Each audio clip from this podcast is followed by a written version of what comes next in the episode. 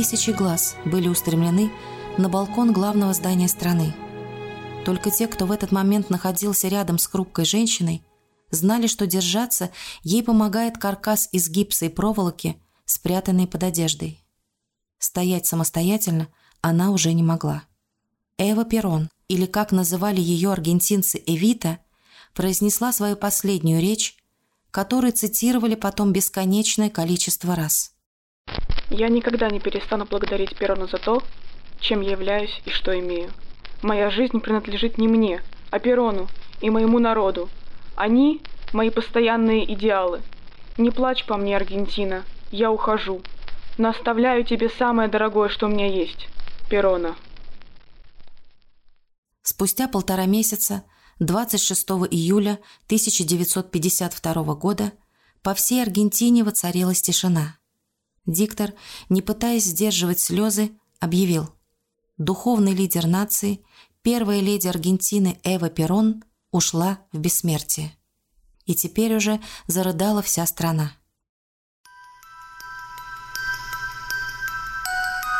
Люди оплакивали свою Эвиту, свою веру в счастливое будущее, свою возглавляющую смиренных, несущую надежду, мать нации. Миллионы аргентинцев придут попрощаться с той, которая из незаконно рожденной бедной девочки превратилась в символ Аргентины, первую леди страны. Спорить о ней, пытаясь выискивая грязные подробности ее жизни и подвергать сомнению святость ее личности, будут еще долго. Но одно остается неизменным – Евита Перрон была главной женщиной Аргентины –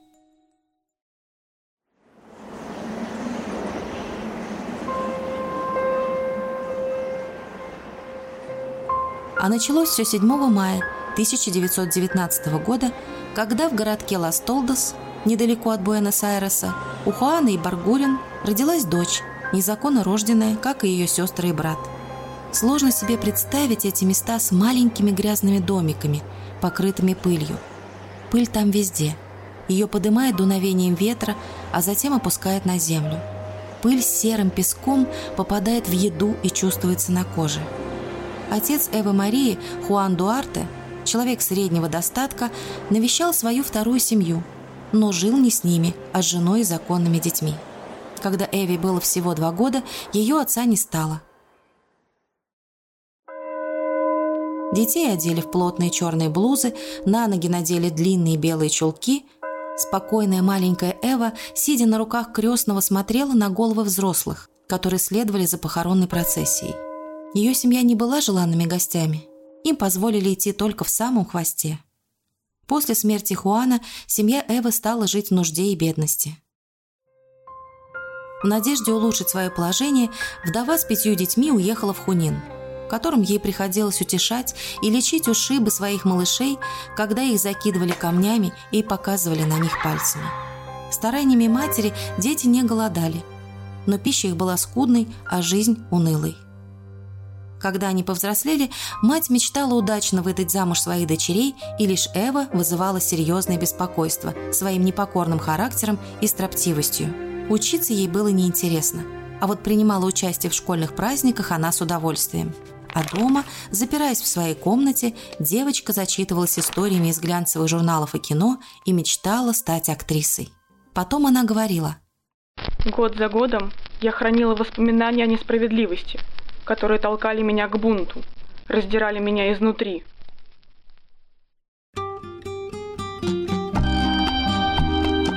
В 16 лет Эва сбегает в Буэнос-Айрес, красит волосы в золотистый цвет и пытается найти работу актрисы.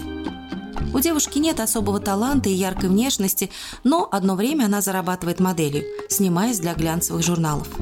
Но мечта об актерской карьере тает, и упорная Эва ищет работу на радио, понимая, что это последний шанс остаться в большом городе. Она принимает участие в так называемых радиосериалах и даже зарабатывает себе на маленькую квартиру. Но ей хочется чего-то большего, того, что поможет ей подняться по социальной лестнице. На радио Бельграна, как и на всех предыдущих пробах, ее вежливо попросили оставить свой телефон. Раскрасневшаяся девушка в отчаянии закричала, возмущенная очередным тактичным отказом. «Пригласите сюда вашего директора!» Из любопытства, желая посмотреть на эту смелую соискательницу, директор Хаим Янкелевич соглашается провести пробы еще раз. Но руководитель передачи категорически не хочет брать девушку, кричащую в микрофон, как потерпевшая. В маленьком кабинете с кипами бумаг на большом массивном столе директор Бельграна улыбнулся Эви. «Не согласитесь быть моей секретаршей?» «Быть вашей секретаршей?» «Да, это несложная работа, оплата выше, чем в радиотеатре». «Я не мечтаю стать чьей-то секретаршей. Я актриса». Девушка гневно выкрикивает каждую фразу и разворачивается, собираясь уходить. Хаим ее останавливает. У него появляется идея – вы так упорны, так готовы бороться. Возможно, вам понравится социальная передача. Пять минут для народа – это… Я согласна. Это были ее первые шаги к заветной цели. Эва начинает путь общественного профсоюзного лидера. Она пытается создать женский профсоюз, начиная проводить встречи, на которых выступает и аккуратно говорит о правах женщин призывает к сплочению профсоюзов, рабочих, чтобы они становились единой силой в стране. Шел 1943 год, переломный в истории Аргентины. В июне путем государственного переворота, идеологом которой был полковник Хуан Доминго Перон, была установлена военная диктатура. Диктатор сначала занимает в военном правительстве пост главы секретариата труда – а уже в начале 1944 года становится министром обороны и вице-президентом страны. В этот же период Эва начинает вести на радиостанции цикл спектаклей о великих женщинах мира. И вот на мероприятии, проводимом на центральном стадионе Буэнос-Айреса Луна-Парк 22 января 1944 года Эва Дуарте знакомится с полковником Хуаном Доминго Пероном. «Скажи честно, он тебе нравится?» Еще бы. А то я видела его в компании какой-то молодой девицы. Да ну, это точно мне не соперница. Потом уже в своих интервью девушка будет называть этот день, когда они встретились, чудом. Через несколько месяцев Перон и Эвита уже жили вместе – Перрон планировал использовать радио для пропаганды своих политических идей и предложил Эве возглавить профсоюз работников радио и стать ведущей новой политической передачи «Навстречу к лучшему будущему». Эта передача выходила в эфир несколько раз в неделю и рассказывала о деятельности Перрона и секретариата труда. Эва становится его самым преданным и верным помощником и соратником. Она появлялась под руку с ним на митингах и профсоюзных собраниях. Я так тебе предана, любовь моя, что если бы Бог пожелал лишить меня этого счастья и забрал меня к себе, я и в смерти осталась бы тебе предана, и я обожала бы тебя с небес. Немедленно покончить с Пероном! Перон, убирайся! Смерть Перону! Да здравствует гражданское правительство! Начале октября 1945 года власти по настоянию высших военных чинов, недовольных ростом популярности Перона среди рабочих, смещают полковника со всех постов и арестовывают его. Именно в эти дни происходит то, что позже назовут началом перонистского движения, а дату 17 октября 1945 года – датой освобождения Перона народом. Эва напишет об этом в своей книге так. «Я бросилась на улицы в поисках друзей – которые все еще могли что-то для него сделать. Но когда я перешла из богатых и гордых кварталов в кварталы, где жили бедные и смиренные, двери стали открываться передо мной, и меня встречали с большим теплом. Наверху я обнаружила только холод и расчет благоразумных обычных людей, которые не способны действовать или мыслить неординарно, и общение с которыми вызывали у меня лишь тошноту, стыд и отвращение. За все время ареста Перона Эва не позволила себе ни слабости духа, ни растерянности в действиях. В стране начинается многочисленная демонстрация с требованием незамедлительно освободить Перона. Тысячи рабочих безрубашечников выходят на площадь перед президентским дворцом. И благодаря сплоченным действиям профсоюзов Перон был выпущен из тюрьмы. Находясь в заточении, будущий президент осознает, как важна для него Евита, и пишет ей строчки. «Только сейчас я понял, как люблю тебя. Как только я окажусь на свободе, мы поженимся». и он выполнит свое обещание. 22 октября 1945 года Эва и Перрон поженились. Когда они оформляли брачные документы, то изменили метрики Эвы, согласно которым она стала урожденной Дуарте, законно рожденной. После свадьбы супруги начинают готовиться к важнейшей кампании – президентской гонке – В 1946 году Перрон был избран президентом, набрав более 50% голосов в первом туре. И Вита превзошла саму себя. Такого не было еще никогда, чтобы супруга принимала такое активное участие в предвыборной кампании. Она не просто агитировала за своего мужа. Она делала еще и политические заявления, к которым не все относились одобрительно. И Вита была хитрой, умной и умеющей идти на пролом – она учитывала замечания и училась на своих ошибках. Эва, такая хрупкая и элегантная, умеющая хорошо одеваться и блестяще преподносить себя, восхищала аргентинцев. Ее эффектность и независимый нрав покоряли людей. И Вита Перрон стала первой леди Аргентины.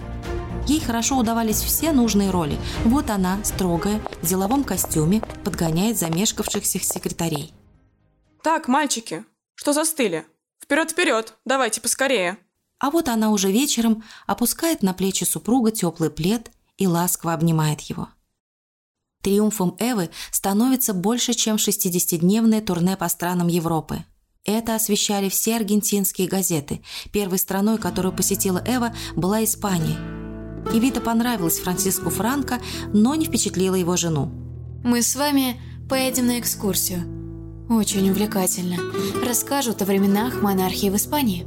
Вы знаете, я предпочту, чтобы вы отвезли меня в больницы и школы для бедных. Что? К чему это вам? Жена Франка сама в таких местах никогда не была. И Виту настолько раздражало поведение первой леди Испании, что в какой-то момент она делает опасное замечание. В отличие от моего мужа, Хуана Перона, ваш супруг пришел к власти отнюдь не путем выборов, а пришел к власти путем захвата. Эта неосторожная фраза не сыграла никакой роли в отношениях Франка к Эве, но еще раз продемонстрировала характер Эвиты Перрон. В Ватикане Эву принимал сам Папа Римский, который оказал ей невиданное внимание, побеседовав с ней 25 минут. Содержание беседы не было разглашено. Вернулась Эвита Перрон с триумфом. Ее поездка принесла Аргентине миллиардные контракты на поставку зерна и мяса. Из турне по Европе первая леди приехала в изысканных нарядах и с прической, которая еще десятки лет была самой популярной среди латиноамериканок. Золотые волосы, уложенные в тяжелый шиньон. В порту Эва и Перрон обнялись. После многомесячного отсутствия я с глубокой радостью возвращаюсь в свою страну, где оставила три свои великие любви. Мою родину, моих людей без пиджаков и моего любимого генерала Перона.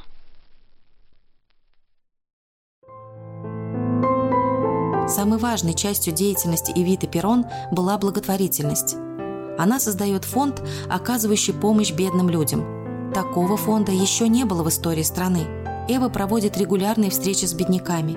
Конечно, многие мероприятия были публичными и на камеру. Вот Эвита целует больную проказой или берет на руки больного ребенка. Из-за этого многие упрекали ее в неискренности. Но факт остается фактом – она действительно очень много делала для бедных граждан. Благодаря ей были приняты законы, облегчающие жизнь рабочих. Женщинам дали избирательное право и право просто ходить в брюках и устраиваться на ранее считавшуюся исключительно мужской работу. Благодаря ей аргентинские женщины стали играть иную, куда более значительную роль в жизни общества. Своим примером она показывала, теперь в ее стране женщина равна мужчине – она может не только занимать такие же важные должности, но и способна руководить целой страной. Наступил час женщины, которая занимается общественной деятельностью. Прошло то время, когда женщины считались бесчисленной, инертной массой общества. Эва раздала тысячи квартир и домов и тысячи стипендий, открывала больницы, детские сады и приюты, рассылала миллионы посылок с подарками – Аргентинцы молились на нее в буквальном смысле этого слова. В каждом бедном доме Аргентины были алтари с портретом Эвиты Перрон. А вот богатая часть населения Эву не признавала. презрительно называли ее «таракашкой», пытались найти в ее прошлом грязные истории и не могли простить этой выскочке ее славы и денег. Но и Эвита не оставалась в долгу. Известен случай, когда она вначале выкупила, а затем продала землю недалеко от элитного клуба за копейки торговцу рыбой, с условием, что он будет реализовывать испорченный товар.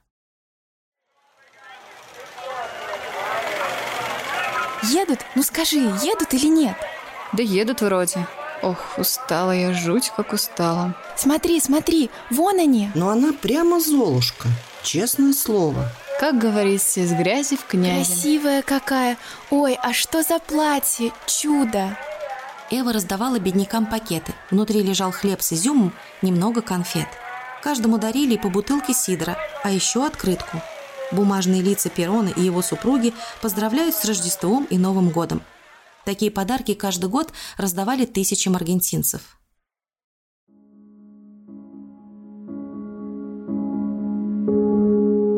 Но вот в январе 1950 года во время публичного выступления Ивита теряет сознание. Ее доставили в больницу. Уже известен диагноз. Присядьте. Что сказать? Это рак. Рак шейки матки. Понадобится операция. Потом химиотерапия. Это поможет? Будем надеяться. Сделаем все возможное. Ивита отказывается претендовать на пост вице-президента, выступив перед аргентинцами с эмоциональной речью – она рыдала перед микрофоном, и нация рыдала вместе с ней. Вступая в партию, я готова отдать все, потому что в нашей стране есть бедные и несчастные, больные и лишенные надежды. Моя душа это знает, мое тело это чувствует. Я вкладываю свою душу в душу моей страны. Я отдаю всю энергию своего тела, чтобы она, как мост, протянулась ко всеобщему счастью. Мы пройдем по нему твердой поступью, с высоко поднятыми головами к высшей судьбе нашей новой Родины. Ни усталость, ни торопливость, ни жертвы не имеют значения, когда вы пытаетесь положить конец усталости и страданиям, которые сковывают жизненные силы народа. С того момента, как объявили о болезни Эвиты, вся Аргентина молилась о ее здоровье.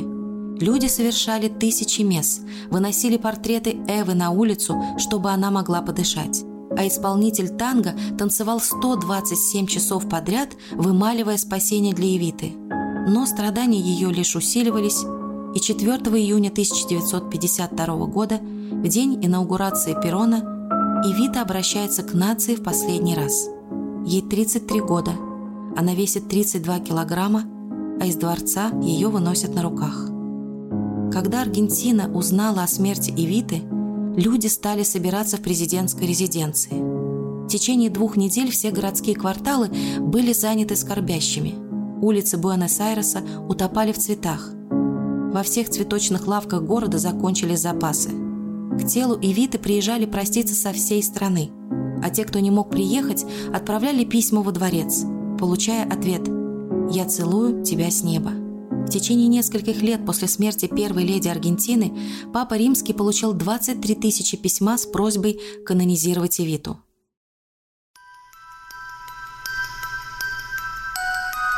Эву называли «мостом любви между Пероном и народом». Она обладала такой энергией, которая притягивала к ней людей. Эвита была близкой и понятной бедным людям.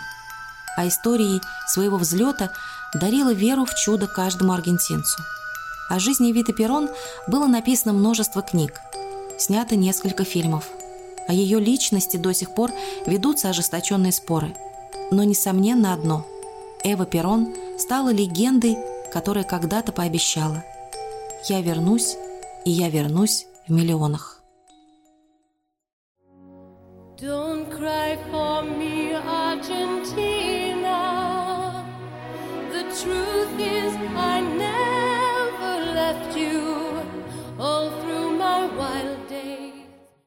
Вы слушаете подкаст «Храбрые сердцем» – проект студии «Поток».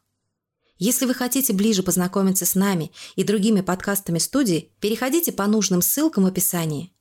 Нам будет очень приятно, если вы оставите отзыв о нашем подкасте. Всей командой студии мы читаем каждое слово поддержки, и это дает нам силы двигаться дальше. Спасибо, что вы с нами. Хорошего дня – и до встречи!